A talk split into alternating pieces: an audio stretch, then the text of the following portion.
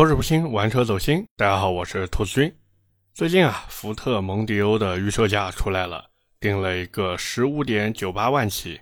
有不少朋友都在关注这台车，想说兔子你能不能聊一下？但是我回头看了一眼，我发现我在二零二二年的第十一期节目其实就已经聊过了。那个时候呢，我的观点就很明确啊，那就是蒙迪欧要想卖得好。第一点就是价格不能离谱，现在看来确实不算离谱，甚至呢还有点惊喜，是不是？那么第二点呢，我也说了，就是优惠必须要到位，这也是现在很多人都在期待的一件事情。我在网上看到好多人啊，都等着这车优惠到四万，要我说呀，这就属于白日做梦了。虽然我那时候也在节目里面口嗨了一下，我说优惠两万起步，三万不嫌少，四万不嫌多。但是按现在福特的情况来看呢，我估计啊，最多最多也就是半年多以后呢，能优惠一个万把块钱。各位可以到时候看一下，看我说的到底对不对。那么包括我在节目里面也说了，就是新蒙迪欧其实不是产品有问题，而是福特现在的牌子有问题，包括蒙迪欧先前的口碑也是有问题的。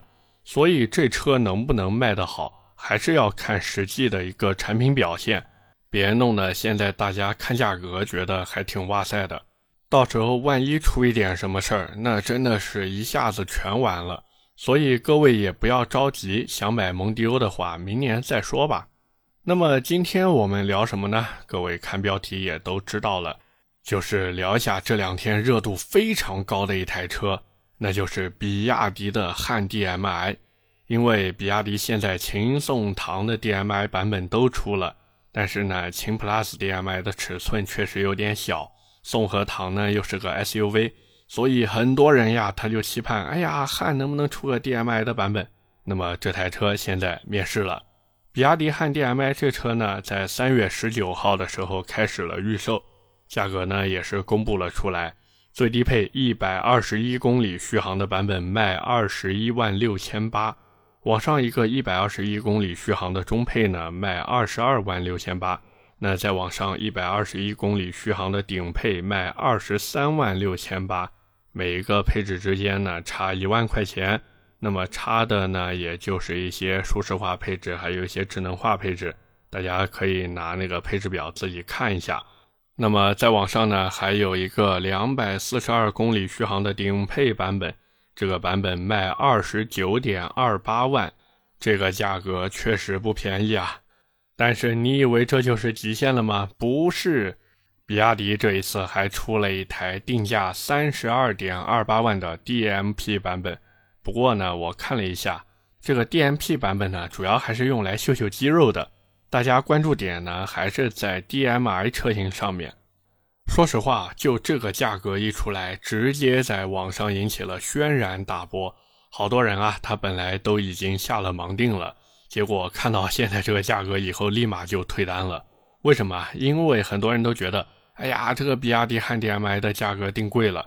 所以这也是我在今天节目想跟大家聊的第一个问题，或者说聊的一个核心点，那就是比亚迪汉 DM-i 的价格到底定的贵还是不贵？我觉得这个问题呢，应该要分两个方面去看。第一个方面呢，是和汉 DM-i 同等级的唐 DM-i，现在呢定价是十九点五八万起。那哪怕我们撇开这个最低配的五十二公里续航版本不看，我们就看一百一十二公里续航的版本，因为汉 DM-i 是一百二十一公里续航嘛，这个唐 DM-i 的一百一十二公里续航版本。价格是二十万五千八到二十二万两千八，就这还是因为比亚迪涨过价了，才是现在这个价格。之前这个一百一十二公里续航的低配版本才十九万九千八，等于涨了六千块钱。而且唐 DM-i 这个一百一十二公里续航的版本啊，用的电池包还是二十一点五千瓦时的，汉 DM-i 这个一百二十一续航的版本呢。用的电池包才是一个十八点三千瓦时的，换句话说呢，就是这车的电池比唐 DM-i 还要小。可能有人会说，那为什么汉 DM-i 的续航更长呢？其实原因很简单嘛，因为汉 DM-i 是个轿车，所以呢，它也比唐 DM-i 要更轻。那唐 DM-i 是个 SUV 嘛，所以它的续航呢也就更长。但是各位想想看，在新能源车里面，电池的容量其实占了很大一部分成本。包括之前也有人算过嘛，说比亚迪这个电池包啊，一度电的价格大概是在一千八百块钱这样。那如果我们按一千八一度电的价格来算，光是电池的成本，其实汉 DM-i 就比唐 DM-i 低了五千七百六十块钱。结果你看现在汉 DM-i 的定价呢，反而比唐 DM-i 还贵了一万一千块。而且各位不要忘记一件事情，那就是一千八百块钱一度电的价格是在原材料上涨之前算出来的。现在这个原材料价格又往上抬了很多嘛，所以这个成本上的差距只会更大。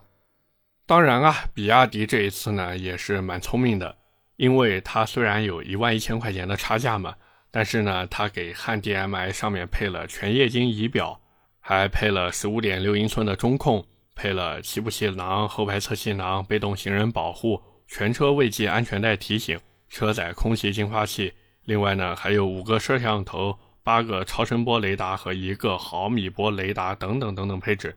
最起码让你看起来呢，觉得说，哎，好像比这个差不多价格的唐 DM-i 能配置再高一些。但是如果你真的对比过配置表，你会发现它比唐 DM-i 还是少了副驾座位的加热和通风，当然还有一些其他小东西，我们就不多说了。所以这个钱花的到底值不值呢？各位自己琢磨吧，好不好？反正不管怎么说呢，如果你这么去看的话呢。汉 DM-i 现在的价格确实贵，毕竟顶配二百四十二公里续航卖到二十九万两千八，价格直接逼近了三十万的大关啊！哪怕是一百二十一公里续航的中配版本，因为熟悉比亚迪的朋友其实都知道，这个中配车型呢一般都是跑量的，但是呢它也卖到了二十二万六千八，这个价格完全可以买唐 DM-i 的顶配了呀！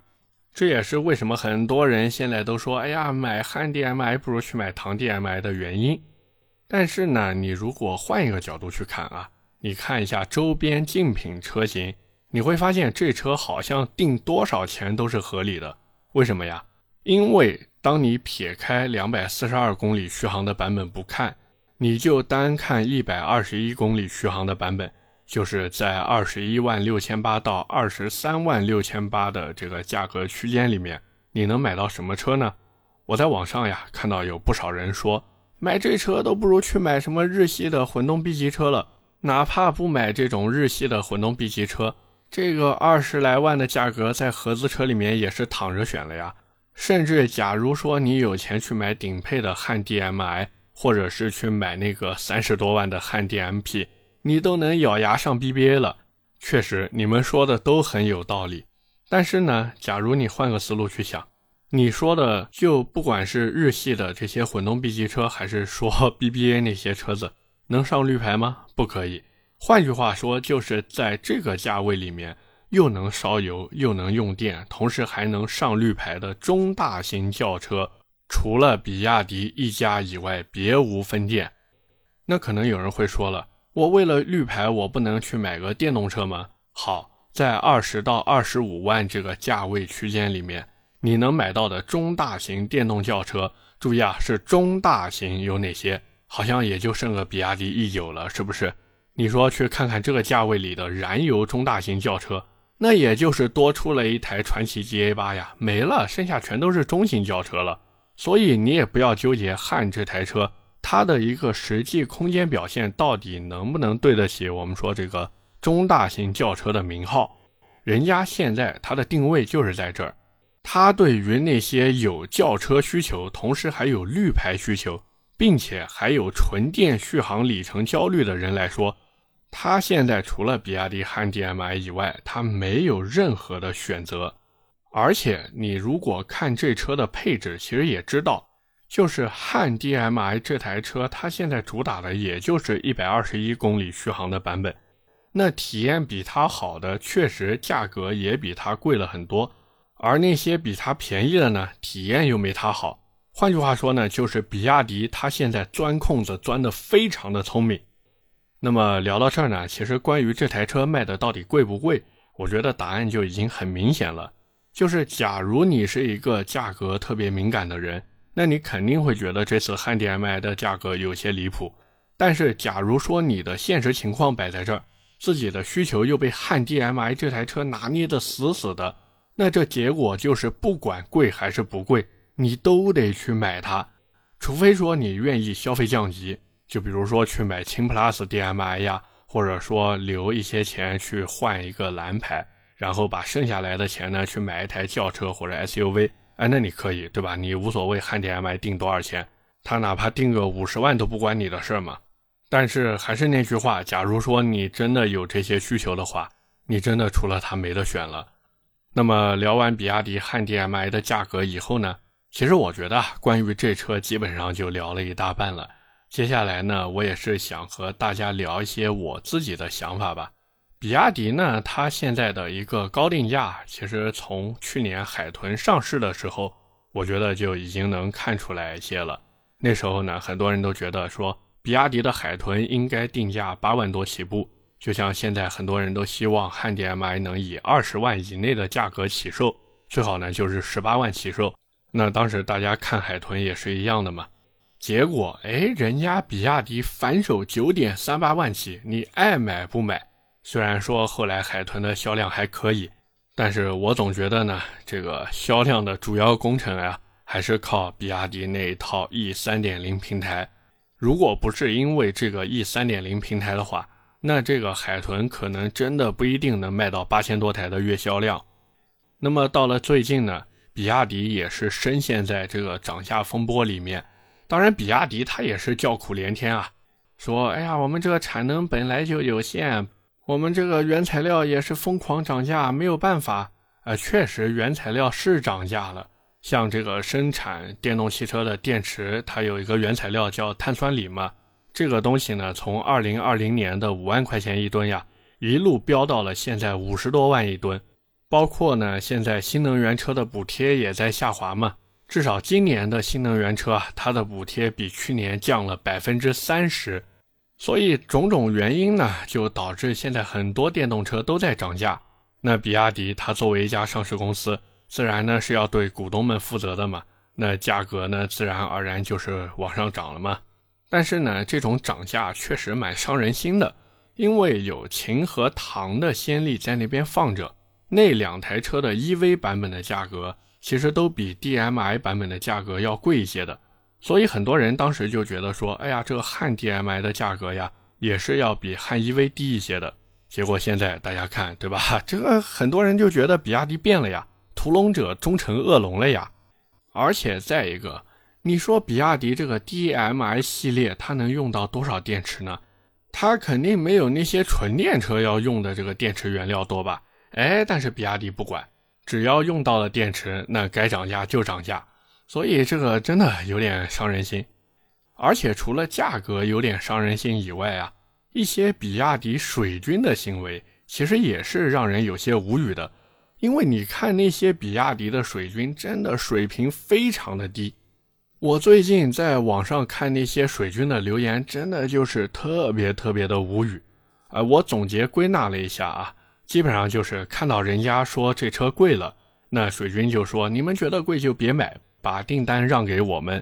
看到人家对比差不多价格的一些燃油 B 级车呢，尤其是对比那些日系 B 级车的时候啊，他们就会说：“哎呀，日系车垃圾，日系车都是脆皮。”甚至有的水军呢，还直接给人家扣上不爱国的大帽子。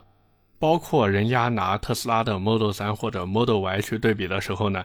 那水军就会出来说：“哎呀，特斯拉刹不住。”顺便呢，再扣一顶不爱国的大帽子上去。哎，我就搞不懂了，这群水军怎么那么喜欢给人家戴帽子呢？哎，是不是你们家都开帽子厂的呀？你们真的水平真的有待提高呀！不要动不动就给人家扣大帽子，有什么东西就来就事论事，对不对？成天给人家扣帽子，哎呀，真的是水平太低了。包括我自己之前在某乎上面，因为人家有一个问题是关于比亚迪的嘛，那我就在下面写了一个回答，里面呢就提到了，我说去比亚迪的直营店看汉 EV，结果那个销售跟我说，官方给的三年免息贷款要收我三千块钱手续费，而且明摆着跟我说是 4S 店要收的。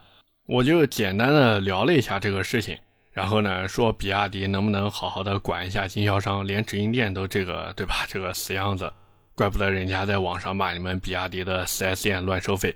顺便呢说比亚迪什么技术宅，不懂市场和销售的人设不要去立了。我就这么简单的说了几句。结果那个底下呀，真的是没眼看，没眼看。那除了这些水军之外呢，这一次汉 DMI 的营销部门，我觉得啊，也是鬼才到不行。他们呀，在预售期间，每天就在公众号发一张图，连发好几天，而且提前了几十天呀，就开始说我们汉 DMI 可以盲定啦，你们快来定呀。结果呢，发布的时候。就比当时盲定期间给出的一个大概价格呀，便宜了一千块钱。哎呀，真的是耍猴都没你们这么耍的。我都在想，是不是比亚迪把吉利的营销团队给挖过来了？怪不得最近吉利的营销正常了不少，比亚迪的却开始离谱了。当然啊，除了这些以外呢，包括什么比亚迪线下销售网络混乱呀，还有什么比亚迪的售后也不太好呀。哎呀，这些我都不想再提了。反正各位买比亚迪之前，稍微做好一点心理准备吧。那么聊到这边呢，其实关于这个比亚迪汉 DM-i 也聊得差不多了。这车的底盘呀，包括一些配置呀，里面内饰呀，我觉得啊，跟之前的汉 EV 其实是差不多的。尤其是那个底盘，真的可以说是一模一样吧。而且我还想问一下比亚迪啊，就是你这后轮的筷子悬挂到底什么时候能改一下呢？所以我对这车的态度呢，或者想法也很明确，就是大家如果真的觉得这个价格超出预期的话，那我建议各位还是再等一等吧。因为这车我猜测呀，它有可能会再来一点细分配置。如果说不再出细分配置的话呢，就保持这个配置原样来卖的话，那今后如果原材料价格能下来，这车的终端实际落地价格呢，我估计也是会再往下走一点的。但是如果按现在这个态势再往下发展的话，我估计呀，汉 DM-i 有可能还要再涨价呢。所以我觉得，如果你真的不是那种非轿车不买的话，你能接受 SUV 车型，那你还是去看看宋 PLUS DM-i 或者唐 DM-i 吧。毕竟那两台车的价格呀，至少看上去没有这么离谱。OK，那么今天关于比亚迪汉 DM-i 我们就聊这么多。下面是我们的留言互动环节。上一期节目我们聊的是斯巴鲁，我也看很多朋友在底下留下了自己的一些想法和见解啊。那么第一条留言来自神勇南瓜头，他说十几年前的电影《非诚勿扰》，葛优和舒淇驾驶着斯巴鲁傲虎行驶在北海道风景秀丽的乡间公路上，BGM 缓缓响起那一刻。那就是斯巴鲁短暂的 highlight 了吧？这个怎么说呢？那种电影情节，还有画面呀、配乐呀、滤镜呀，包括人啊，在这些东西的烘托之下，你信不信他哪怕开个雷凌或者卡罗拉，他都有感觉有腔调。不过斯巴鲁傲虎这台车呢，我是觉得真的有点可惜，毕竟这车在北美好歹有 2.4T 的版本。但是进到国内来以后呢，嘿，没有了。然后斯巴鲁呢也是有点不思进取啊，反正就这么卖着啊，你爱买不买。所以真的是，唉，哀其不幸，怒其不争。第二条留言来自一缕烟波荒野中，他说这种信仰车预期都是三四百马力的，到手发现要到这种预期啊，还得花一辆车的钱，而且很多人真买的时候。发现各种养车，各种贵，各种花钱，各种累。嚯啊，你这好押韵啊！他说柴米油盐的五十块钱不多，扛不住每天五十。哎，你这说的应该是斯巴鲁 STI 这种车是不是？我觉得最起码你也得是上到当年五 AT 版本的力狮那样的车吧。但是你这句话说的呢，我非常赞同，就是柴米油盐的五十块钱不多，扛不住每天五十。所以，真的，如果说现在这个时间节点，像油价都已经对吧，九十八号干到十块多了，然后你再有钱去折腾一台 STI，哇，那你这个经济实力真的非常给力了。最后一条留言来自像风一样自由，他说斯巴鲁说好的原因，我觉得有以下三点：第一个呢是水平对置发动机；第二个呢是斯巴鲁的四驱系统；第三个呢是斯巴鲁的调性和耐用性。他觉得卖不好的原因呢，第一个价格呢普遍比同级要贵；第二个呢内饰的廉价感太强；第三个配件难等，一般城市都没有店去修。他呢也是说了一下自己的亲身体验啊，说自己开朋友的2.5森林人，市区油耗15个油，一般人真的养不起。如果是哈尔滨的冬天，轻轻松松上18个油。那你说的这个呢，确实 这个老2.5的森林人油耗确实不低。而且关于你说的它的这个好的原因啊，我觉得水平对置和四驱呢，在它的这个家用车产品上面啊。优势是真的不明显的，而且它的这个调性和耐用性，其实调性呢确实是有，但是耐用性嘛，我一直觉得斯巴鲁的车子它真的很不日系，它真的有一种我们说美系车的感觉，就是它的耐用性真的没有我们说丰田也好，或者说本田也好就做的那样，像人家说什么一车开三代，人走车还在。这个斯巴鲁呢是做不到这种水平的。斯巴鲁属于什么呢？斯巴鲁属于一车修三代，人走了毛病还在。所以真的不要对斯巴鲁的 这个我们说耐用性有多大的指望了。OK，那么以上就是我们今天节目的全部内容了，也是感谢各位的收听和陪伴。我的节目会在每周二和每周四的凌晨更新，点赞、评论、转发是对我最大的支持。各位如果还有什么想听的车或者想聊的话题，也欢迎在节目下方评论区留言，我们下期接着聊，拜拜。